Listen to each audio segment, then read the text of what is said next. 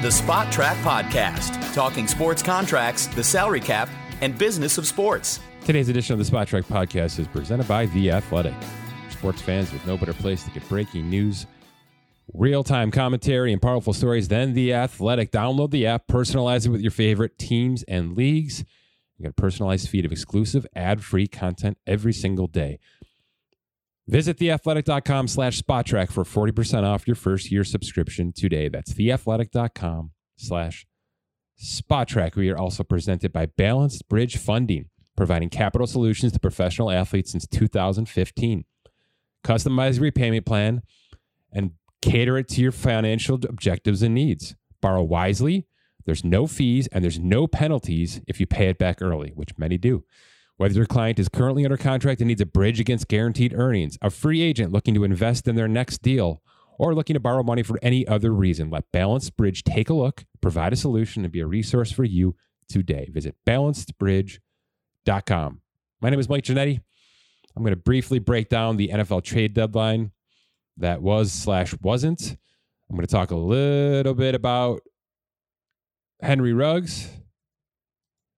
Then it's on to the NBA with Keith Smith. A little bit of a recap of the first two weeks and some financial nuggets. DeAndre Ayton, Ben Simmons, and back end. Baseball's done. For how long is the question? Cousin Dan and I kind of break down some of the bullet points of the CBA discussions that are going to be contentious and hot and probably lead to a lockout. So, just a, some quick banter on where those discussions may be heading in the next couple of weeks and how long that may take. All right, NFL trades. Obviously, not the deadline many expected, although we should know better, knowing that the NFL generally doesn't push a lot through at this time of year. They're not like the other sports where deadlines are really, really impactful to the rest of the season. It's just a harder situation to get involved in. And, you know, while the money really doesn't hold too much of it up, draft picks do. And I've mentioned that on Twitter. I think many of these really good teams right now are overvaluing their future draft picks. There there was a time to strike for a few players. I thought the wide receiver position absolutely had to get moved in a couple of areas here and didn't. Now we may see some waiver claims. That's coming, I think. Maybe actually some very, very important names could hit the waiver wire here. Uh, I'm not going to mention who those are, but I've heard some rumblings. That was surprising to me. To me, that obviously Von Miller's the big move, but is it? um, is it really? Is Von Miller going to the Rams? The discussion, or are the, are, are the Broncos paying $9 million to acquire a second and third round pick the better discussion? I, I think it's close. I think it's like 50 50, 55 40. I think Miller's going to make an impact. And now there's discussion of an extension. And, and by the way, I just ran the numbers. He's going to be 32. He's got a ton of red flag injuries to discuss over the past three years. I can't even get him to $8 million a year based on what other 32 year olds look like in terms of contracts. You know, JPP at 31 got 11 million a year. Obviously, we saw what JJ Watt just did last year. And by the way, he's hurt. So I'm not sure that's the resume you want to have right now. Other than that, you've got like Mario Addison up there in the, in the close to 10 million. It's not a very good resume to be that age as an edge rusher and try to make double digit numbers. So I, I don't know that it'll be a huge extension. And, oh, and by the way, he's made his money. He's made tons of money in Denver. So he should be smart about how this operates. And, you know, if it's three for 30, something like that, I think that's probably about right. I don't think we're seeing a top of the market extension for Von Miller, is my point. It's it's a good move by the Rams. It's an all-in move by the Rams. They're punting on some some decent draft picks next year to say this guy can probably be at best a really nice depth piece to put us over the edge when it matters most come in the winter months. I love it. Even if it doesn't work, I love it. Other trades. Are there any really to talk about here? There's really not. There's really not, unfortunately. You know, the the the LDT trade from Kansas City was a cap dump. That's a that's a player that hasn't played in almost three seasons. They they saved about a million dollars to do that, and they needed that because they're going to maneuver here in waiver wires. They're going to maneuver for next season for sure. Melvin Ingram wasn't getting snaps in Pittsburgh, wanted out. That's how that ended. Kansas City gets him for $600,000, less than that actually, for a sixth round pick. I love that for Kansas City. And how can you not? Because that should have an impact. I think the Saints getting Mark Ingram back makes sense. they're going to have to rely on this run game a hell of a lot more because Michael Thomas is out for the year, Jameis Winston's out for the year. it's going to be a very different looking Saints team come December than it was in September or certainly over the years in past. It's just not going to be a high flying spread offense anymore. So substantiating your running game with a, with a familiar face makes perfect sense to me for a seventh round pick, no doubt in my mind. Other than that, there's nothing really to talk about. All right. There's really not any. Uh, we'll see what happens on this waiver wire, but it was it was underwhelming for for the most part. I'm going to flip the switch here to Henry Ruggs, which is just an awful situation. I have absolutely no comment on the on the actual allegations themselves. He's been charged. He's probably going to spend some time in jail, and that's why we got to where we got to last night, which is a, an outright release by the Las Vegas Raiders. He's been released. I'm just going to talk contract real quick because that's the t- that's the window that I sit in here. It was a fully guaranteed $16.6 million contract. There were two and a half years left. I'm under the assumption that the future salaries are going to be voided. Any kind of personal conduct suspensions like this, automatic void of future salary. That's about 5.7 million of future salary that he most likely, almost certainly will not see. That's including everything from week nine through week 18 of this year, all of 2022, and all of 2023. Now, I've still got some dead caps sitting on on the Raiders roster right now. Okay, so that's the eight weeks that were paid out this year, plus the signing bonus proration from this year, plus the next two years of signing bonus proration for next year's hit. It's possible that the Raiders go after that signing bonus. It's about 6.1 million left of of unprorated signing bonus. They can do it. They can take it to court to arbitration. They can try to recoup that signing bonus. That's a fight they may not want to get into. They may want to get into. You know, it's 4.8 million dollars of cap next year that they they would certainly not like to have on their table on their table. So it could get a little contentious in that regard. Is my point. I am keeping the signing bonus proration on the table for the Raiders as of now. I have assumed the fact that the salaries will will, will have voided. So just if you're looking at the Raiders, that's how I've I've constructed the dead cap from here out. Um, that's all there is to say. You know, he's not going to get claimed on waivers. It's uh, it's a it's a career in limbo at best right now, is the way to look at it, and it's unfortunate. It was a terrible accident, um, loss of life. That's all we have to say about that. So, contractually speaking, yes, it was a fully guaranteed contract, but I'm taking five point seven million of that off the table right now because of an assumption that they'll be voided. Okay. Let's talk some basketball and some baseball. All right, welcome back to the show, Keith Smith and Scott Allen. Little basketball talk. We're about two weeks in. I don't want to really analyze the season because that seems a little bit uh, of an overreaction. But there are some financial situations we can talk about, some that aren't on the court, and a few that do impact the, the next few years in terms of rookies that are will be moving up to veteran contracts. Keith, I'll let you kind of pick where we start here. What's the uh, what's got you burning right now in terms of NBA money? Uh, yeah, that's a good question. I, I guess because it's top of mind for me is just the the landscape moving forward past this year and and we we've talked about it in the past but extensions are the game now and and we're seeing that's really changed free agency. I'm starting to do some prep work for next summer already and it's a pretty weak free agent class. Uh, it's a low number of free agents and the ones that are there after you get past the first few guys it's a lot of role players. That's right and you did a great veteran extension piece for us that was kind of I think initially uh, I would have estimated that the Nets would have been the highlight of that piece. That's probably not the case anymore, is it? It's been uh, a quick fall from grace for various reasons on that team right now. Yeah, absolutely. Yeah, we, we saw when Kevin Durant locked in very early on in free agency to a uh, uh, added on years to his contract through the 25 26 season.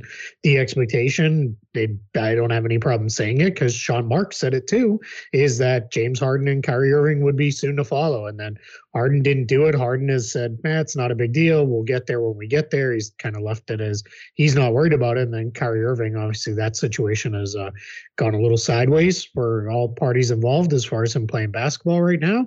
And it sounds like there's not going to be anything that happens with an extension there until he actually gets back to the team. So, yeah, rather than having three uh, stars, albeit aging stars, hmm. locked in long term, now it's Kevin Durant, and we're in wait and see mode on Harden a little bit. I still, he'll resign. I feel pretty confident in that. And then we'll see what happens with Kyrie Irving because whenever you think you know what he's going to do, uh, you, he tends to go the other direction. Yeah. There's just no reason for him not to resign and extend, right? From a personal standpoint and from a team standpoint. It, him hitting the open market, even though he'd be obviously the breadwinner of that free agent class, that's still not his best approach, financially speaking, right, Keith? No, it's not. But he's also proven that he doesn't necessarily really care about the finances. He's uh he's you know giving up roughly half his salary this year by not playing basketball. So I think uh, I, I think he is.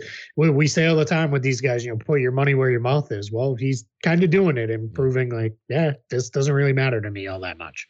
Let's talk to DeAndre Ayton real quick because we kind of glazed over that whole situation. We we mentioned it a little bit, and, and plenty of channels have talked about it, but what is the uh, what are the ramifications? What are the options now for DeAndre Ayton? He's essentially a player that is going to hit the July first open market one way or, or another.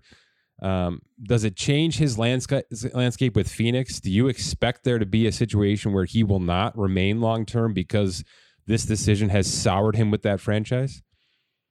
Yeah, it's certainly possible. We we I think it was maybe the first piece I ever wrote for for Spotrac was about uh, Luka Doncic and the idea of maybe signing the qualifying offer and why that was highly unlikely was the uh, end end uh, opinion on that piece, and that is obviously did not happen with him. Ayton's similar boat. Math changes, uh, of course, uh, with him, but number one overall pick. He's going to have a qualifying offer, 16.4 million uh, this coming off season. Does he want to sign that and then become an unrestricted free agent and be able to leave? Does he ultimately still get the long term deal in Phoenix? It was interesting. The Suns after the finals run they re-signed Chris Paul. They re-signed Cameron Payne. We're starting to feel all right. Maybe they're turning the corner and they're starting to figure these things out.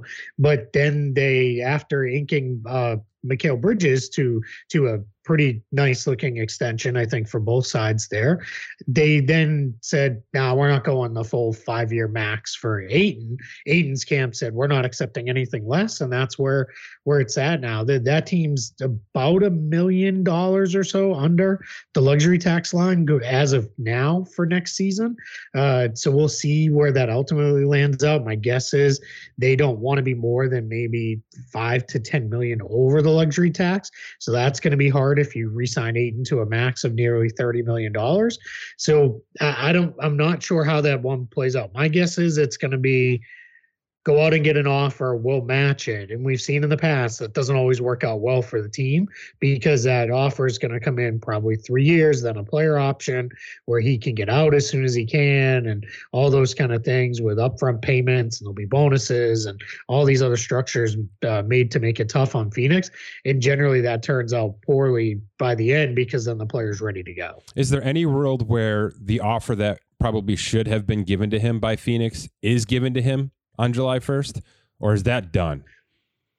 Yeah, I, maybe if they can move off of uh, Landry Shamet, or I shouldn't say Landry Shamet because they just re-signed him. Mm-hmm. Um, but if they can move off Dario Saric's contract and maybe get move some other money around, it's possible then that they would go to the full max.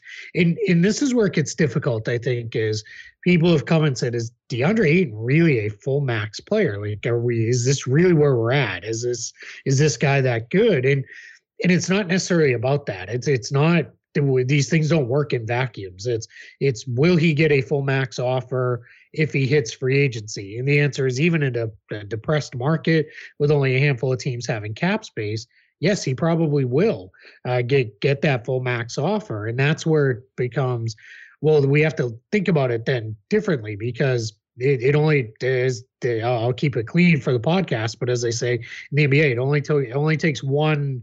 You can fill in the blank to uh, make it all screwy financially for for for a group of people. So I think it becomes a situation of as long as there's a team out there willing to do it, then the Suns have to be willing to do it as well.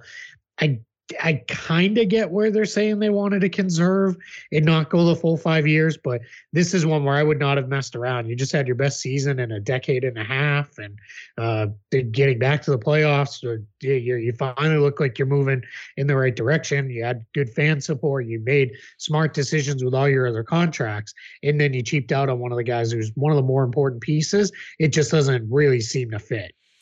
Let, let me play devil's advocate because this is kind of a, a, an angle that all these sports have been driving at for the past couple of years, and basketball has really gone the other way. What we're what we're commenting on is a team that's allowing a player to finish out his contract, right? They've decided to not pay him early, which across the sports that we cover, we've seen it burn a team so many times. And look, there's there's a handful of players out there. You mentioned Durant, Embiid, a, uh, a very very early extension here you know, there are a, a few players out there that are questionable five years down the line that are under term from age standpoint, from an injury standpoint. But teams are basically saying, who cares? Let's just get them under term. We'll deal with it then. This is the exact mm-hmm. opposite of that. Why aren't more teams going this route, especially teams in like Phoenix that are not the elite, big time, you know, the Lakers, the those kind of teams? If you're a middle of the road team, isn't this how more teams should be operating? I guess in theory, you you can say that, but I think if you're Phoenix, you do not want to develop any form of reputation of we're going to be hard line with players because it's already that it's not as hard to get Phoenix players to go to Phoenix as it is say Oklahoma City. Uh, but as you said, they're they're not the Lakers, they're not the Knicks, they're not the the Heat. So they're they're not pulling in those star free agents right off the, the top easily either. So I think it becomes one of those things where if you get this reputation of we're gonna draw a hard line with these guys and that's it, then you now risk all players see this, agents see this. There's well, when you're talking about the best of the best, you're only talking about uh, anywhere between five and seven agencies representing mm-hmm. the best players in the world. And now what you've done is you've kind of cut yourself off a little bit and made it in, into a difficult situation where maybe they didn't need to be one. And I think that becomes the challenging situation here for the Suns of you got to be smart about how you play this moving forward because yeah, DeAndre Ayton to some extent it's he's just the vehicle here to mm-hmm. have a bigger franchise wide conversation about what kind of franchise are you trying to be and let's face it this is a franchise that has faced uh, a lot of allegations and even proven truths to be very cheap or if you want to be kind about it you know fiscally you know responsible but i mean they've sold first round draft picks multiple times they have uh, let players go they sold their g league team and basically said we, we're not going to do it uh, regularly. They they they keep a roster spot open almost all year. They've been one of the teams. They're actually carrying two guys now, but they used to only carry one two way player, which that really is just truly a. We don't want to spend around a hundred grand or so uh, for this guy, and that that just becomes. Uh, you start to add it all up, and there there's one kind of consistent through line that I think becomes very worrisome for uh, people wanting to lock in there uh, long, long term. And this was an opportunity to really kind of change people's thinking on that. Let's stick with sort of the big man. Cleveland Cavaliers. We all scratched our heads at the beginning of the season, off season. you know what what were they doing? It, seems like they've gone against the grain from the rest of the league and went big, and it seems to sort of work right now. You know, from a financial standpoint, it is is the the Cavaliers sort of pushing a new trend going towards the big man and, and, investing in something different than what the rest of the league is going at? Yeah, it's a good question. I I don't know that it's going to become a trend because you have to have the right mix of big men. And I think what the Cavs maybe saw before anybody else recognized it is just how good Evan Mobley is and that mm-hmm. really unlocks a lot of things because he can defend on the perimeter like a, a wing, that changes quite a bit. Lauri Markkanen is obviously his you know best skill offensively is his ability to space the floor. So you can kind of play him more like a, a wing player uh, out there. And then Jarrett Allen is he, he's the traditional big in the mix. He's you know shot blocking, rim running, doing all the things that you do there. So I, I think that's where it makes it a little different. I don't know that we're going to see all these teams loading up and you know rolling out three seven footers at once, but I do think what what we may start to see is some teams are going to look at and say, "All right, maybe if we've got a semi-athletic guy that in the last let's call it five to eight years we would have pushed to be all right you you would have been a three in the 90s and early 2000s then in, as we get around 2010ish and a little later uh, up to 2020 we would have played you certainly as a small ball four. I think you might see some transition to if we can get a little more size on the floor and these guys have some skill and ability to defend outside we can do that. Like i think about a team like the charlotte hornets they're they're miles bridges over the last several years has been all right, he has to be a small ball four. And now there's times where we are seeing they're they're saying, all right, we can play him at the three a little bit and, work with this. And that's that's that's uh I think just makes it more interesting with lineup uh, constructions around the league. What do they do with Collin Sexton? Is he still going to be that trade piece that people have been rumoring him to be? Do they do the Cavs need to make another move, or are they content in riding out the Sexton Garland situation. I apologize. The dog is uh, making a racket in the background. I don't know what, what she's all fired up about.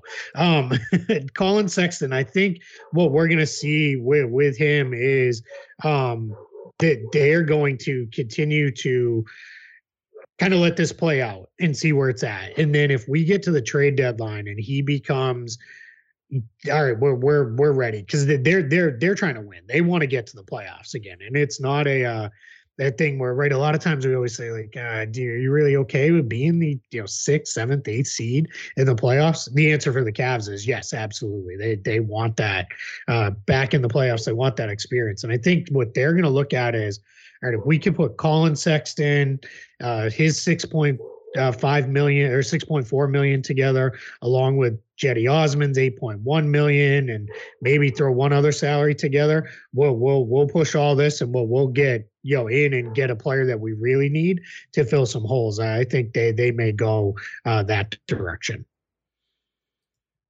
Cavs are interesting, and the Bulls are surprising me. I know they're not surprising many teams, but uh, you know to kind of break that down, those are a couple of teams that are certainly on the on the good side of things.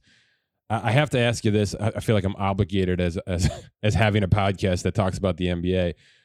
Are the Lakers just going to be a middling team for a while here, Keith, until they figure it out, or are they on the wrong side of this from a from a team construction standpoint?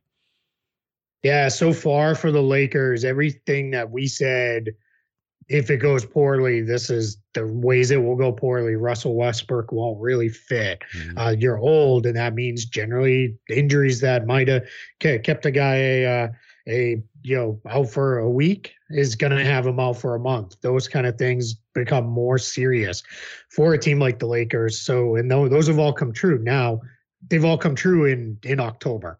So. Yeah it's let's let's not go crazy. They've still got a lot of time to figure this out. Uh, in the end, they still have LeBron James and Anthony Davis. Uh, as we record this on a Wednesday, we saw LeBron prove on Tuesday night against the Rockets. Uh, now that's not a great example because no. they probably should have hammered the Rockets, but prove all right, I got this. You know, get out of my way. I'm gonna. Well, we're. I'm not letting us lose tonight. Uh, so it's good to see they still has that. Now you don't want them dipping into that bag uh, on the beginning of November against terrible teams uh, and having to be be it that way. So I I think it has the potential to still be okay. But everything I was worried about with this team coming in, I'm still worried about. And the challenge is there's no real way to fix this roster wise because it's not like we just talked about the Cavs and I get I rattled off four guys I think that they could put together in, in a trade to pile up salaries and go get this. The Lakers do not have that because their salary structure is three guys on max deals, James, Davis, and Westbrook. Obviously, James and Davis aren't going anywhere, and we they're not going to move Westbrook mid-season after just acquiring him. Then it's they have Talen Horton Tucker at 9.5 million, Kendrick Nunn at 5 million. Neither one has played this year because they've both been injured. Then it's all minimum contracts. So there really is very little ability to go out and make a you know major upgrade move. If if a player makes let's say 15 to 20 million dollars becomes available, it's going to be very hard for the Lakers to even get in that conversation. And they're also pick poor moving forward because of the Anthony Davis trade. So it's just all around. This is not a uh, a great spot for them to be, and they needed to come internally. It's fascinating. I, I don't see them playing defense. Certainly not in November. I, I don't know if they can do it in February. They're going to have to outscore teams, and that's going to be LeBron. And that's asking an awful lot after we've seen his body break down two years in a row. I, I just think it's a it's a long shot with the marathon of a season that that team can resist. You know all these expectations. We'll see. All right, Ben Simmons for dummies, Keith. That's the next docket here. Break it down for us. I, I know that's probably not the right word to say here, but you know he's not on the court I believe he is getting paid. Um, how long does that last? What is the relationship like? Is this just Daryl Morey waiting this thing out and, and trying to basically win the chess game, and then they'll trade him on his terms? Is that how I'm reading this? Yeah, uh, Mike, you and Scott probably go go take the next fifteen minutes. You know, go get some coffee or something, and then no, give me the two minute version. yeah, no, I'm only kidding. Um, yeah, so you're absolutely right. He is back now. He is getting paid. The Sixers have stopped finding him. They have stopped. Uh, he's not suspended or anything like that. Now they are very much. He's like an injured player in all respects, and he does have an actual injury that all parties have agreed he does with with some back soreness that that is being treated. From sitting on the couch he, too much. yeah, it could be. Well, that does happen. That happened to me watching uh, sports this weekend. I get up and was feeling a little sore. I'm also woefully out of shape and well over 40, so uh, that there's that problem too. Um, but with Ben Simmons, there's also the added part of he's working through some mental health uh, stuff where he just doesn't feel like he's ready to play yet and doesn't feel like he can take the court. Now, Daryl Morey expressed optimism in about a probably close to a week ago of, hey, we're moving in the right direction with this. We're finally, you know, he's here. We're we're getting this figured out. And then a story comes out yesterday, and it's like, yeah, he still isn't anywhere close to playing. He doesn't really want to play for them. So there's there's a feeling amongst many in the league of they played it, thought they could force their hand on a trade, didn't force their hand, now he showed up. Everybody's like, it didn't nothing really changed other than he shows up to the facility each day and does kind of the bare minimum and then then checks out and, and leaves again. So this is you asked, is Daryl Morey just waiting? I I think he is because he has done so well in trades in the past with both the Rockets and with the 76ers he is reticent to make a deal that's not a great deal for him. That's not going to be a winning trade. I mean, he as much as said, hey, he's under contract for four years. Well, we'll wait this out. Well, that's clearly not going to happen. As uh, I know, uh, Andrew Brandt uh, covers the NFL is fond of saying there will be lawyers. Like, yeah, there would be lawyers if you were just going to sit for the next four years. But I think there are some around the league who also are kind of applauding Morey and saying, good finally someone's standing up to to a player and saying, look, you don't get to make this decision. You signed this contract and like we own we signed it too, but we're in this together. We've got to figure this out. And then on the flip side, there's people who are saying, hey, these teams hold these guys forever and they can just or they can just trade them as they see fit. I don't mind a player hmm. taking control here and and trying to control this narrative and, and agency over his own future. So it's going to continue to drag out and be ugly. And the thing for the Sixers is they're now down Tobias Harris is in the health and safety protocols. And Embiid's knee is already bothering him enough that he's sitting out games and it's a conversation point on a daily basis. This has the potential to just fall all apart because the big thing that gets missed with Simmons is that's a $33 million salary hole on your roster because it's you you can't fill it. It's not it's not like if a guy breaks his leg like Gordon Hayward did a you know a few years back and missed the season. At least you could go replace him because you get an exception and all these things. This is just sitting there, dead money on your books. This might as well be one of those guys where we start referring to it as blah blah blah's expiring contract, even though it's not. It's it's far from an expiring contract. It's just 33 million in dead money without any form of uh, replacement player on the roster, and that's where it gets hard for Philly because they're they're supposed to be a good team that's contending and right now they've got needs and they just can't fill any of them until they figure out what's going on with this Simmons situation. Last question on him. I, I know you're kind of deep in the woods with a lot of these NBA teams. Uh, is there an offer out there for Ben Simmons right now that Morey's just saying no to?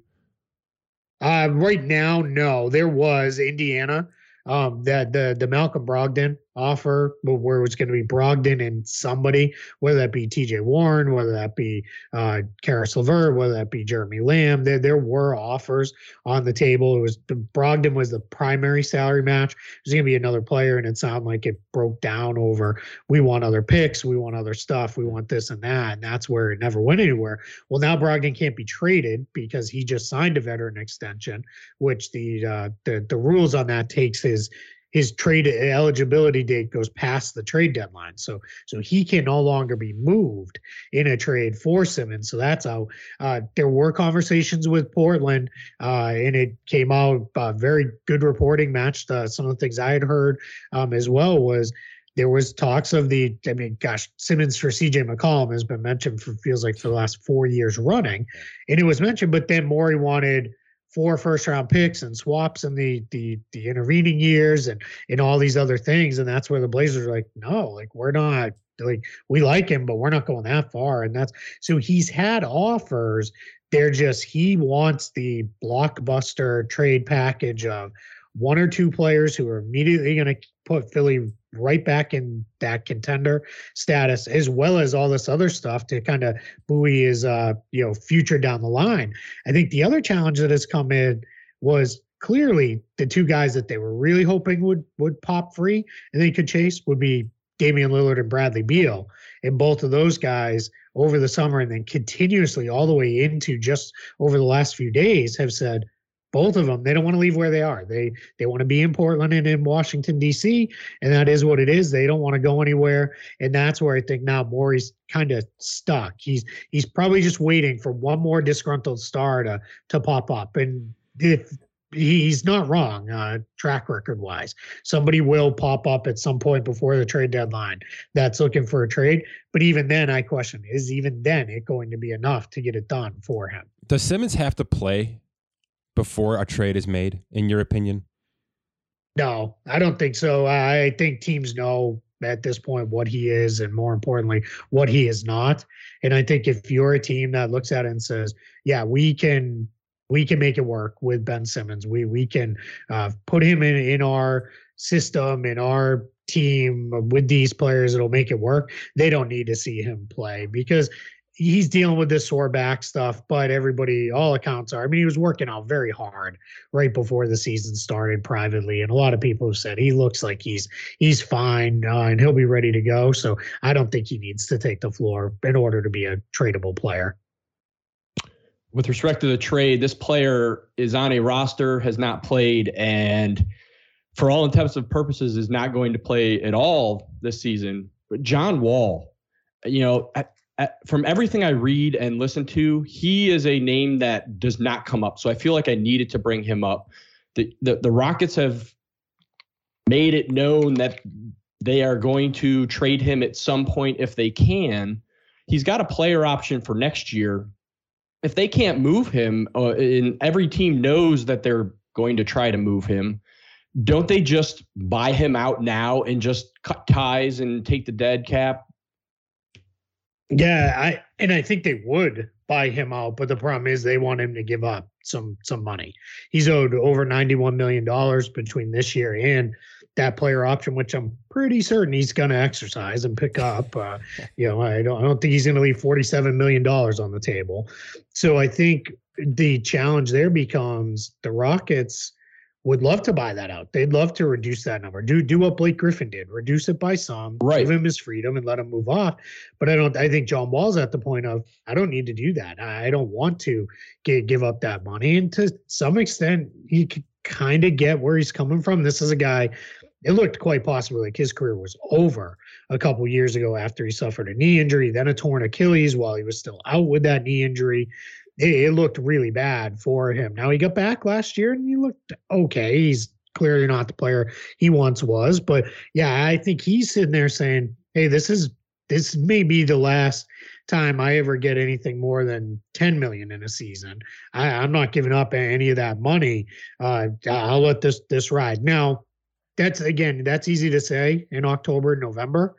When you get to January, February, and it's starting to be playoffs, and he's looking around and saying, "Boy, you know, Team X could really use a point guard, and I could go and play a lot and maybe win a title and all those kind of things." We'll see if minds change because there was a point in time last year around this adjusted obviously for the calendar, uh, but adjusted in in terms of the the uh, pace of the season, where Blake Griffin was saying, "Nope, there's no buyout. I'm not giving up anything. I'm here. I'm going to play out this contract."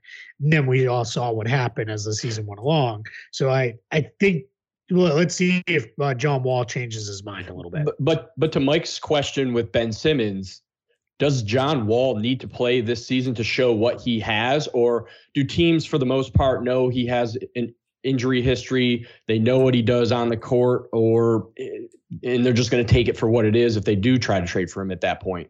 Yeah, this is one where you certainly would like to see him. And my guess is if T Max is going to make a deal for John Wall, let's just say there was was going to be a, a mythical John Wall trade that team would have to have some reassurances. And what they would probably set up is, hey, we're going to get one of our regional scouts to one of your practices. We need to see him. Because what you need to make sure is John Wall isn't, uh, you know, he isn't ballooned up like, like our guy Zion and can't move and all those kind of things. Like we, we, we got to make sure, you know, John Wall can still run and jump and do those things physically. But as far as playing in actual NBA games, yeah, you'd much rather see it with him because even with Simmons, issues. We did see it. It was only a few months ago that he played in playoff games.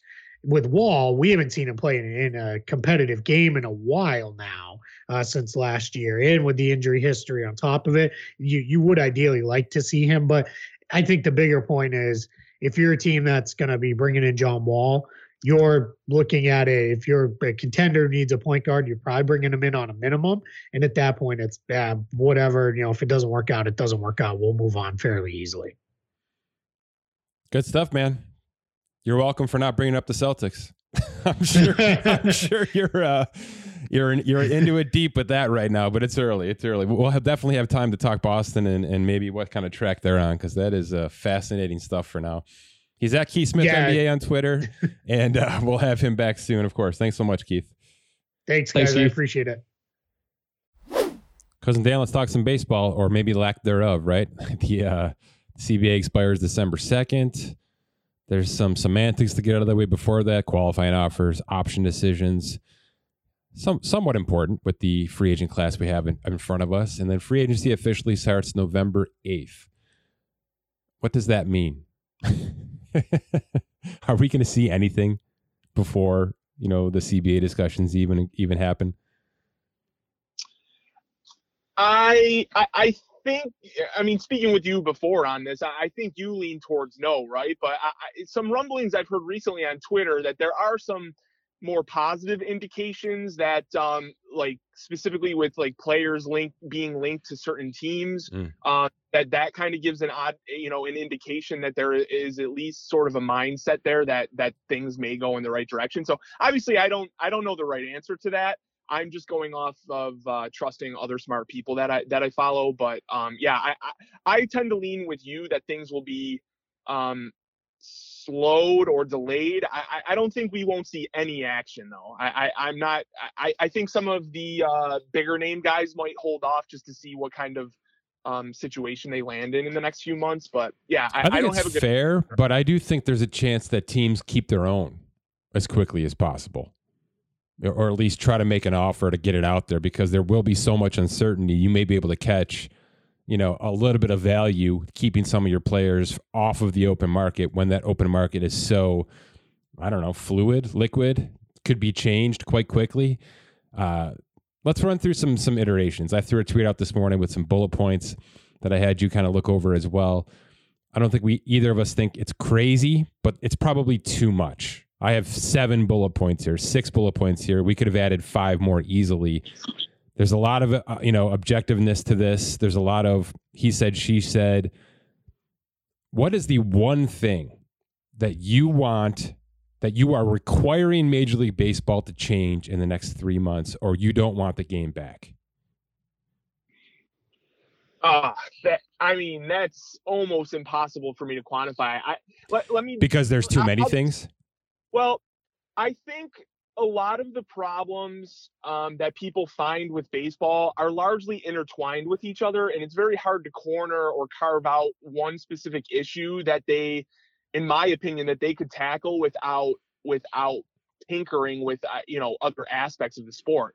Um i mean we like if you want to like focus on something like arbitration i mean there's a lot of mm-hmm. uh, uncertainty if the arbitration system works if it isn't it, if it's not working what what do you replace it with? What's going to be a better system? I, I, don't have a good answer for all of that um but i, I think things like um you know uh players being under team control for too long will affect roster construction and how players have been paid in the past. They, you, you know what I'm trying to say? Everything is so there's so many nuances to all parts of this sport um, that I don't know if there's one singular thing, you know, a smoking gun that they that they that will be sort of held hostage between the two sides this summer. Does it make sense? Yeah. Let me let me ask this question. Maybe this way is a, is a better way to start this conversation because there's two very distinct sides here, right? There's the owners and the front offices, and then there's the players and the people who represent the players. To me, the easy the easy question should be: Shouldn't we all just be trying to grow the game as much as possible? Because I think it's flatlined and or took a nosedive in that regard. I'm not just talking ratings. I think ratings are screwy. I'm talking people's actual desire to to play, watch, attend, follow, talk about the game of baseball. I think there's a there's an issue there. And isn't that the root of where we have to get to anyway, which is increased revenues before you can talk about how those revenues are split? I, just don't know that you're going to get the players to care about that. Uh, do, do, you? I, I mean, I, I've heard over the past couple of weeks because the postseason games have been so long and arduous, and there's no really arguing that. But I've heard so many people that are close to the players, maybe even players themselves or former players say, when you're a player on the field, you don't care. You don't care who's watching. You don't care who, how long the game is going. You don't care about commercial. They don't care about any of that. They're they're just in this own world. So how are you going to get those people to care now, sitting at home, reading emails or tweets or, or press releases from their their directors? To me, this is where the NFL got tripped up. Remember how how this went with the NFL last March uh, amidst all the COVID mess? You had so much back and forth just on Twitter from the veteran players trying to basically say to these young players, "Hey, we're we're getting bamboozled here. like you're, you you you've got to read this thing this in this way, or you're going to miss some important points." I think we're in for that because I'm not sure the players have any attachment to these bullet points that you and I are talking about here at all, Dan? Uh, I I don't know if I I don't know if I totally agree with that. I, I maybe I'm misunderstanding your point specifically. I, I think I, I think expo- let me just to restart this question. Uh, you asked me a direct question. What would I rather see? If I can paint a broad stroke mm-hmm. over it, I think to summarize what a lot of what you just said, it's exposure. I think MLB needs to fix their exposure issue, and I mean that is intertwined in a number of different things. Whether you want to talk about TV contracts and blackouts, if you want to talk about World Series games starting at eight o'clock and and, and ending well past midnight on the East Coast. Um, I, I mean, whether you want to talk about the financial gate gatekeepers at um, you know lower levels of of baseball, uh, you know, in the youth in the youth baseball industry, things like that. I mean, MLB has an exposure issue now. I think the players realize that and would directly benefit from greater exposure in a in a number of indirect ways.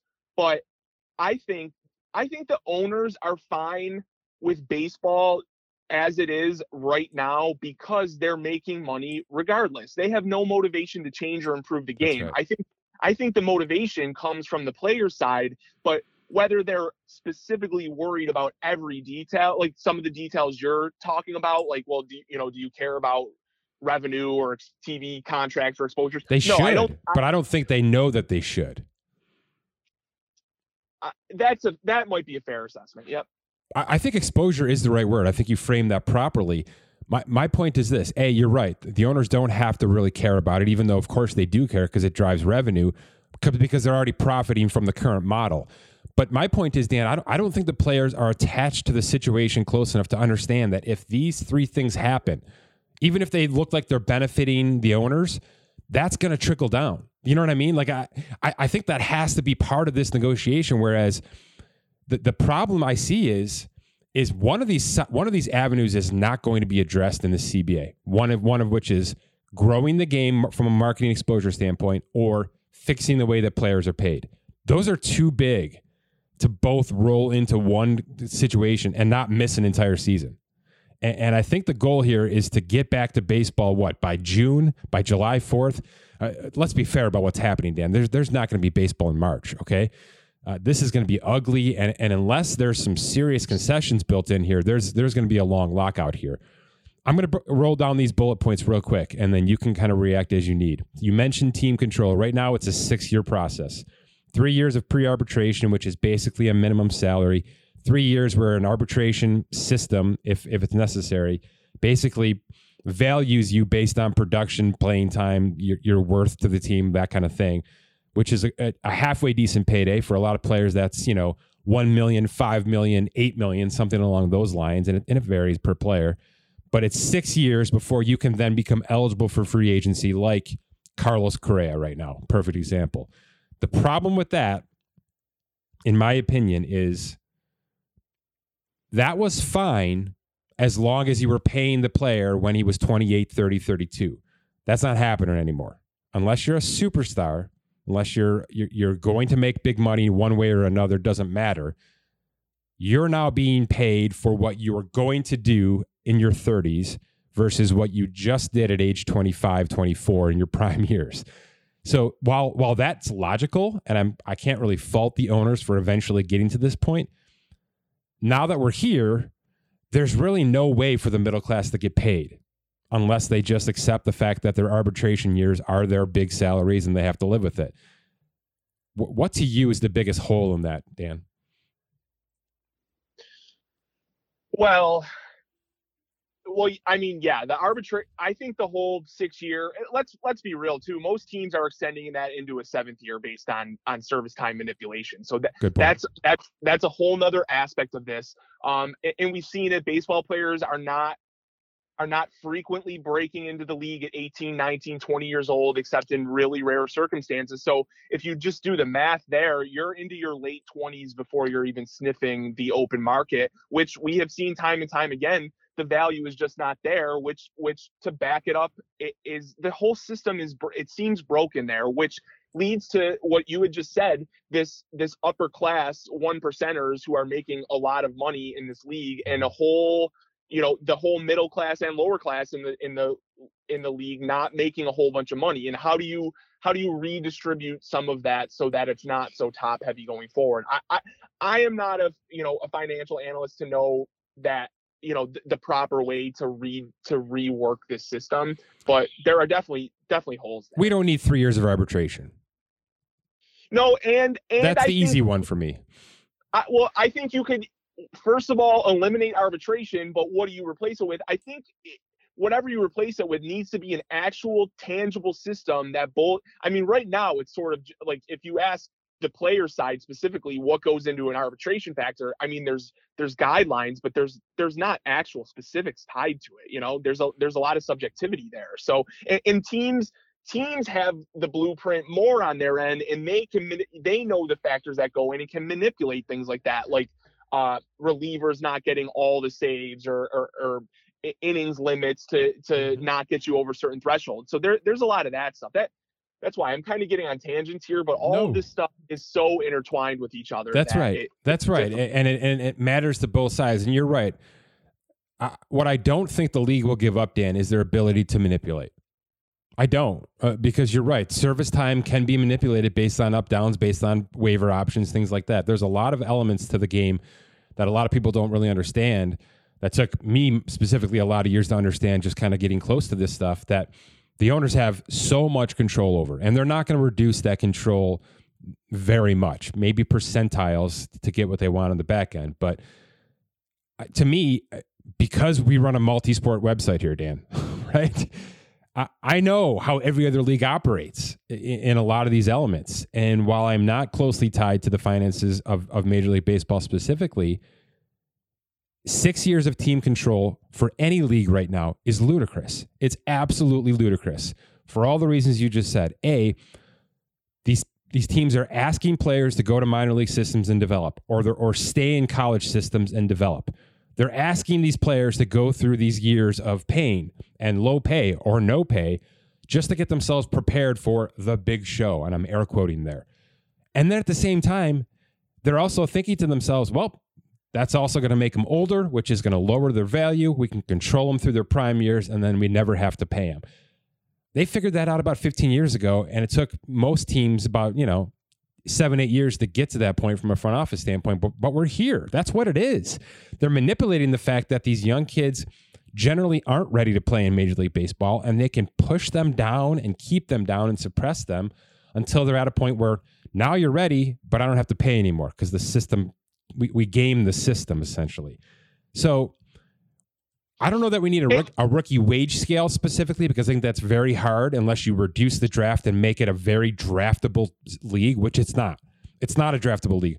So many, so many players are undrafted, international signings, blah blah blah. Uh, there's no real p- one pipeline to get players to the league. So there, you can't just say all the rookies are going to make this, and then next year they make this, and then next year they make this, and then they become free agents. But some form of that whether it's two years of pre-arbitration where service time is very e- easily gathered and then one or two years of arbitration because i do think players like the, the evaluation process of arbitration even if they don't utilize it. It's still a baseline to go off of right? It's still something that they can negotiate off of. But six down to four to me seems like the no-brainer. Now can you get the leagues to do it? Ah your guess is as good as mine there. I, I would I would guess I would guess no, but um that's uh, let, let's be clear too on this that teams operating that way fundamentally it, under the current structure and system that is the right way to do it like we i i, I not don't wrong. Advocate, I don't advocate for teams giving a 29 year old pitcher 300 million dollars when he's not going to live up to that by the end of that contract but that's under the current system. I side with the players where I, I think it's, I, you know, for years I think it's the the owners making a boatload of money and the players not, and the owner anytime a labor dispute comes in it's the owners with most of the leverage let's uh, oh. i'll just put it that way the owners have the leverage and they typically bludgeon the players association into what like they'll they'll concede on one major point that the players association has and then they'll do everything else they have just because they have all the leverage i mm-hmm. think this is maybe the one spot where the players have more leverage that they can really fight for some change where the owners can sacri- give up a little bit more than they typically would to to expand the game on, on both sides in my opinion but i it's been what tw- almost 20 years since a lockout. So much in baseball has changed since then with analytics and how teams operate. I-, I, think it is a perfect time for a reset. I wish it didn't come at you know likely come at the cost of a lockout but i, I think it is a time that we need to re- take step back take a look at the system and and uh, make some adjustments. That I, I think it is a valuable uh you know you know what's interesting about this? Because uh, you know, last show I had Hembo on Dan, and the big discussion point that I had with him was the, de- the potential and probably likely devaluation of starting pitching. If this is where we're going with analytics and the modeling and things like that, then there, it's very rare that any one pitcher on any staff is going to be, you know, m- tons more valuable than any other one, and, and it's going to f- kind of flatline the pitching rotations a little bit that does that benefit baseball? that they don't have one position of power that is going to drive prices up constantly, like the quarterback would be in Major League or in the NFL. How does that work now that everybody's kind of in one big pool? Well, I mean, I I think they're going to frame it as in like I, I think what you're trying to ask me is is it better off to not pay one pitcher 300 million and redistribute that I guess what I'm saying is aren't we going there? So does that well, yes, does that benefit well, these negotiations because there isn't one set of players outside of this 1% of elite players in any position that will be driving the force. Do you, understand what I'm saying? Like they don't have to specify that pitchers should be handled this way versus hitters should be handled this way. In, in every other sport, that's not the conversation. Baseball is really kind of bled together in we're all just trying to get our money, and it doesn't really matter what position we play. I think you're exactly right in that that uh, everyone's there needs to be a fundamental change in like not like it's my turn i'm gonna grab the most money kind of thing like agents want you know agents want their client their client to get the singular best contract things like that. If a player can be in a situation to chase the biggest contract i think they're going to lean that way I, rather than having eight pitchers who are all paid five million dollars on a staff. Is that what you're is that where you're getting at or am i missing the assignment? No i do think that's where we're headed. I really do think so. I mean, you're going to have your one percenters as you've you've mentioned, but I, think that's right, and I think that's one of the areas the, that the Major League Baseball Players Association should be should be addressing positively. Like, look, we're we're not a a fractured league right now from from a positional standpoint. There's no one position that's dominating financially anymore, or, or at least we're headed in that direction. You know, starting pitching for a long time was that, and it's still of, of importance. I'm not you know totally discounting it, but I just think that we can basically say it's all of us in this together. Whereas I'm thinking back to last March, Dan, with with how how much we talk about quarterbacks and how important the quarterback position it was to the NFL going forward. They've changed the rules. They've changed the the marketing strategy. They everything is about the quarterback. Baseball's all in, all for one, all one for all here. You know what I mean? Like Anthony Rendon making 30 million uh, versus Frankie Lindor making 34 it's it it doesn't really matter who you are, and that's a problem for the exposure point that we're trying to make here. That's a problem because you have to work really hard to care about any individual player specifically. You have to work really hard at it. You're not just watching a game thinking, okay, there's the quarterback. That's the guy I'm looking at right now. Whereas right now, watching baseball, you could be watching the seventh reliever on the on the roster starting the game, and that's going to be a growing thing to me, that's part of this conversation. How do you pay that guy versus how do you pay the actual closer versus how do you pay the utility guy like a Chris Taylor who's going to be bouncing around the field for 162 games? I, I don't know that the Baseball Players Association even knows the proper financial strategy heading into December, is my point. Yeah, I, you're I, right. The game has completely changed. It's a reset button all over the board. Also, I I think this is a good time to carve out maybe different systems for pitchers and hitters. I mean, not to like bring in the Ohtani conversation then, but mm-hmm. like pitchers and hitters can essentially be handled very differently from a financial standpoint, in my opinion. You know, it's possible. Um, look, the, they're basically designating separate rosters for them at this point. You know, uh, most teams do do it the exact same way, with in terms of number of roster pitches versus number of roster position players you know, uh, there could be two separate payrolls. And there's been a conversation for that in the past. I don't think any of this stuff is crazy. I, I think all this stuff will hold up the lockout and, and, and, increase the lockout. So I'm not really pushing for some of these smaller things. But here's the rest of my bullet points, real quick. Um, a spending floor seems like it's going to happen. I'm not even going to, to me, that's a no brainer. The, the owners have already talked about this actually. Minimum salaries have to go up as long as the, the, the, the luxury tax threshold keeps rising. And I want minimum salaries to be to vary based on your experience.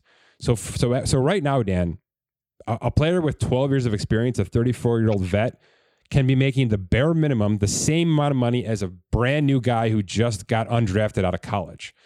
Uh, to me, that's a problem. If you're going to play, if you're going to bring back Albert Pujols next year on a minimum salary, he should be making upwards of two million dollars, not six hundred thousand. That's a that to me has to happen to to to validate some of these players' careers. You know, the fact that Albert wants to stick around shouldn't be a financial impediment to a team, but at the same time, he shouldn't have to make year one salary, in my opinion. And then I, I I'm on board with the pitch clock. I'm on board because I can't find a better way to immediately change the the length of the game without drastically changing things. I, I know that's contentious and I know people see that and they think, oh, you know, they're trying to control everything. No, I'm just trying to control a little bit, right? Most players already fall under the category of like a 25 second, you know, pitch by pitch uh, game. I think last night, uh, did you watch last night's World Series game? Yeah. We should name the pitch clock freaking the inaugural Luis Garcia pitch clock. I mean, the dude has a cup of coffee and a biscuit in between every pitch. It's unbelievable. Where are you on that specifically?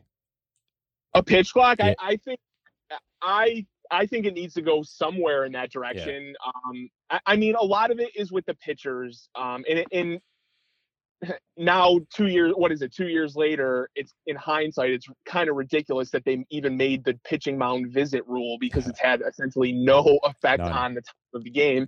Um, but I've heard I've heard ideas. Um, sorry to answer your question. I am on board with a pitch clock. It seems it, it, with the testing in the minor league system.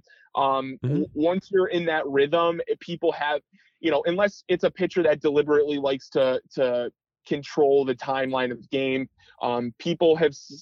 It, it, sounds like people have said that they haven't noticed it after a while, right? right? That they they just adapt. So, um, yeah, just like another idea I ever heard that I sort of like is limiting the amount of pitchers in a certain game. Um, but how do you effectively do that is um yeah. is probably more difficult um to execute. So yeah.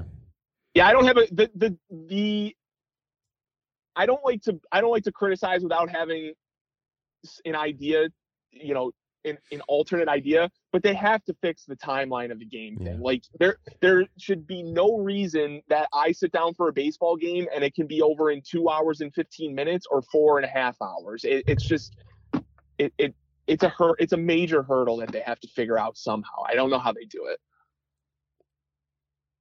Anything else? Anything I missed? Anything you think is going to become a big deal in the next six weeks that we haven't talked about here?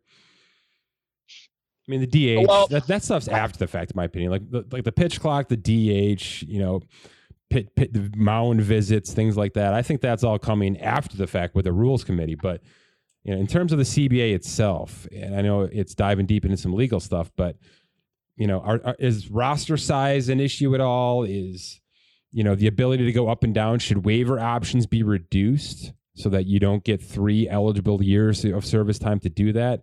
um, I, I, know you kind of follow the minor league system a lot. I know the minor league system itself is a disaster, and that should be addressed both financially and from a, an upgrade standpoint. Yeah, that would be my main thing. So I think the conditions of minor league systems and teams and how minor leaguers are, you know, fed and housed, all, all of that stuff. I think that's going to be a major point of contention with the CBA. My hope is is that it, the Players Association doesn't get bludgeoned at the MLB level and, and those sort of um, issues that they just sort of cave on the minor league stuff and just let it be status quo. But I, I think this is like a time of reckoning where like it's gotten enough attention. It's time to, you know, you know, the, like these these teams. Just to, I don't want to get into like the labor discussion, but these teams are making a ton of money every single year, and I don't want to hear about COVID or 2020 losing. Mo- like maybe some teams lost money. There's no guarantee that a business is afforded a profit every single season. So these teams have made stacks of money for how many years, and then they're gonna one season they're gonna cry foul. Like they that money needs to be redistributed throughout your system, whether that's coaching, whether that's scouting staff, analytics staff, players, minor leagues, facilities, anything. It needs it, we need to come up with a system that that is redistributed. But do I have do I have the answers? Absolutely not. So I probably sound like. Does it mean less minor leagues?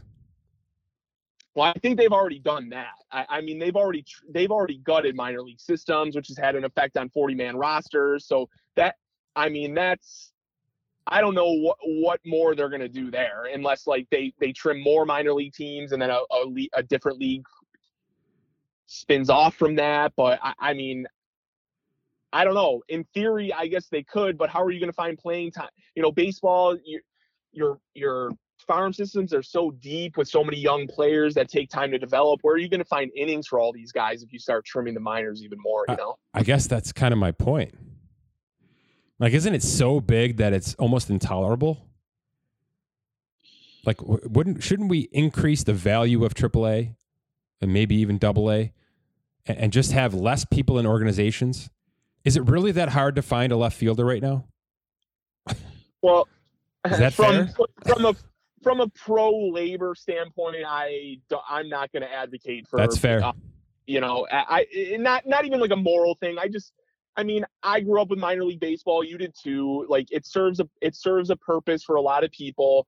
I, I think where where where the issue one of the issues lies is when the minor league system is so deep that career minor leaguers linger with the notion that they're going to make the major leagues they aren't paid accordingly like they become a burden on the system like i i get all of that there's a lot of factors that go into this um i'm hesitant to say you need to trim the minor league system even more than this um but i understand where you're coming from i do Definitely reduce the draft. I think you saw.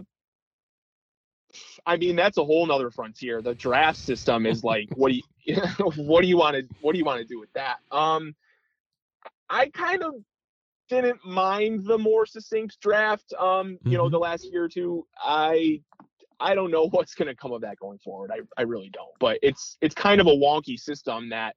I mean, eh, there, there's another thing in terms of exposure these other leagues, I mean, outside of the NHL, make the draft their draft this focal point, Mhm. and and baseball just just they they they do a terrible job with it. It's like, you know, it, this year it was scheduled during like other MLB events, so people weren't even watching it. It was I don't know. People don't even understand how the system works or what their team is doing or you know, and then you draft these players, they don't show up on your team for five or six years. It's it's very complicated in terms of that. So I don't know what the draft does, but there's. I think this is be- all one big conversation, right? Minor leagues, the draft, the promotion process. You're talking about these guys kind of fall out of exposure immediately. I'm, I'm kind of bringing it back to that word exposure because I do think this is a big part of it, Dan. And also, and you're right, it's a labor issue if, if we start trimming off more minor league systems. But there's going to have to be a cut somewhere. You know, the, the owners aren't going to give six team control down from six to four without you know taking a lot of money away from something else. And I have a feeling this is one of those areas that could be in consideration for losing money, which is crazy. But the, you're right; they have this 40 round draft, which I do think will be cut down to 20, which is what it was this year as we ramped back up. I think 20 is probably right. 20 round draft. I don't know. A dozen players are in the major leagues by a year in a year or two, a dozen at the most. It just doesn't happen. Many of them now are sitting in AAA because of the new rules, and I think that's ha- that has to be the plan: is to qu- get them into a draft that's more exposed, smaller, more impactful, more easily talked about, names that we can remember in in the in, in the systems of the teams we follow, and those players don't fall all the way down to a space where we we can't follow them. You know, like not even the local beat people follow them. They have to they have to stay within striking distance of the professional league so that we can follow their development, good or bad, and then expect a time when we can see them and kind of budget accordingly. To me, the roster construction of Major League Baseball is so fluid and we don't it's so hard to follow on a daily basis. So I do think while this is this seems ancillary to the financial conversation, to the revenue conversation, I do think the pipeline of how we get the young players here, how quickly, how we get them, how how we we the exposure of these players immediately as they're drafted, that's got to be a part of this conversation this winter. It has to be because it's how you start to align yourself towards a, a better aligned, team controlled financial structure. Do you understand what I'm saying? Like at, at some point, the player who's drafted in the eighth round is going to be officially promoted, and then the clock starts on their rookie wage scale to some degree, whatever that looks like for Major League Baseball. It's not going to be as formal as basketball or football, I wouldn't imagine. But to me, you have to fix the bottom so that you can then redevelop the, the team control years and then eventually get these guys to free agency at a more at a more appropriate age slash, you know, payability time, right? I, so I know this is a long way down for some some people to discuss, but I think it's the right conversation. And you're right, there could be some carnage with minor league baseball because of that, and that's a shame. Let's hope not, but we'll Yeah. see. Uh, It's we'll ugly. see where. What's your guesstimation? I'll get you out of here on this. What's your guesstimation? When do we see the first pitch? Oh, I mean, I I will be. Glass half full guy. I will say I I yes, maybe I am a little bit too optimistic. I do think there is a chance that they play baseball on time. Um otherwise, man, it I, I feel like it'll be long. I feel like this will be a long one, but I know I just like painted the both ends of the spectrum. But if they don't start on time, I don't know what the motivation is to to get going with another like shortened season kind of thing. If if the issues are big enough to not start baseball, I think I think it will linger for a while, but I think unfortunately there's a greater than not chance that the 2022 season is gone. yeah, in full, interesting. Not good. Not good for Not baseball, good, guys. not good, but I will say, okay, it's not good if we come out if we come out on the other end being the baseball that is the status quo right now. I think though, if the cost of major change in baseball to fix things at multiple levels comes at the expense of one season locked out, me as a fan, I would be willing to to make that sacrifice, but um, that's very short-sighted and doesn't take into account players and their careers and financials, all of that stuff. But I'm just saying, I think baseball is so broken in so many small little ways that all intertwine and affect each other that I think this would be a great time to kind of try and get back on track. But probably more, I, I- I'm I'm more optimistic, or uh, I think I'm pessimistic on that actually happening. But, Good stuff, man. Thank you. All right, see you. All right. My thanks to cousin Dan, Keith Smith, and Scott Allen. And of course to The Athletic. Visit theathletic.com slash spotrac for 40% off your first year subscription.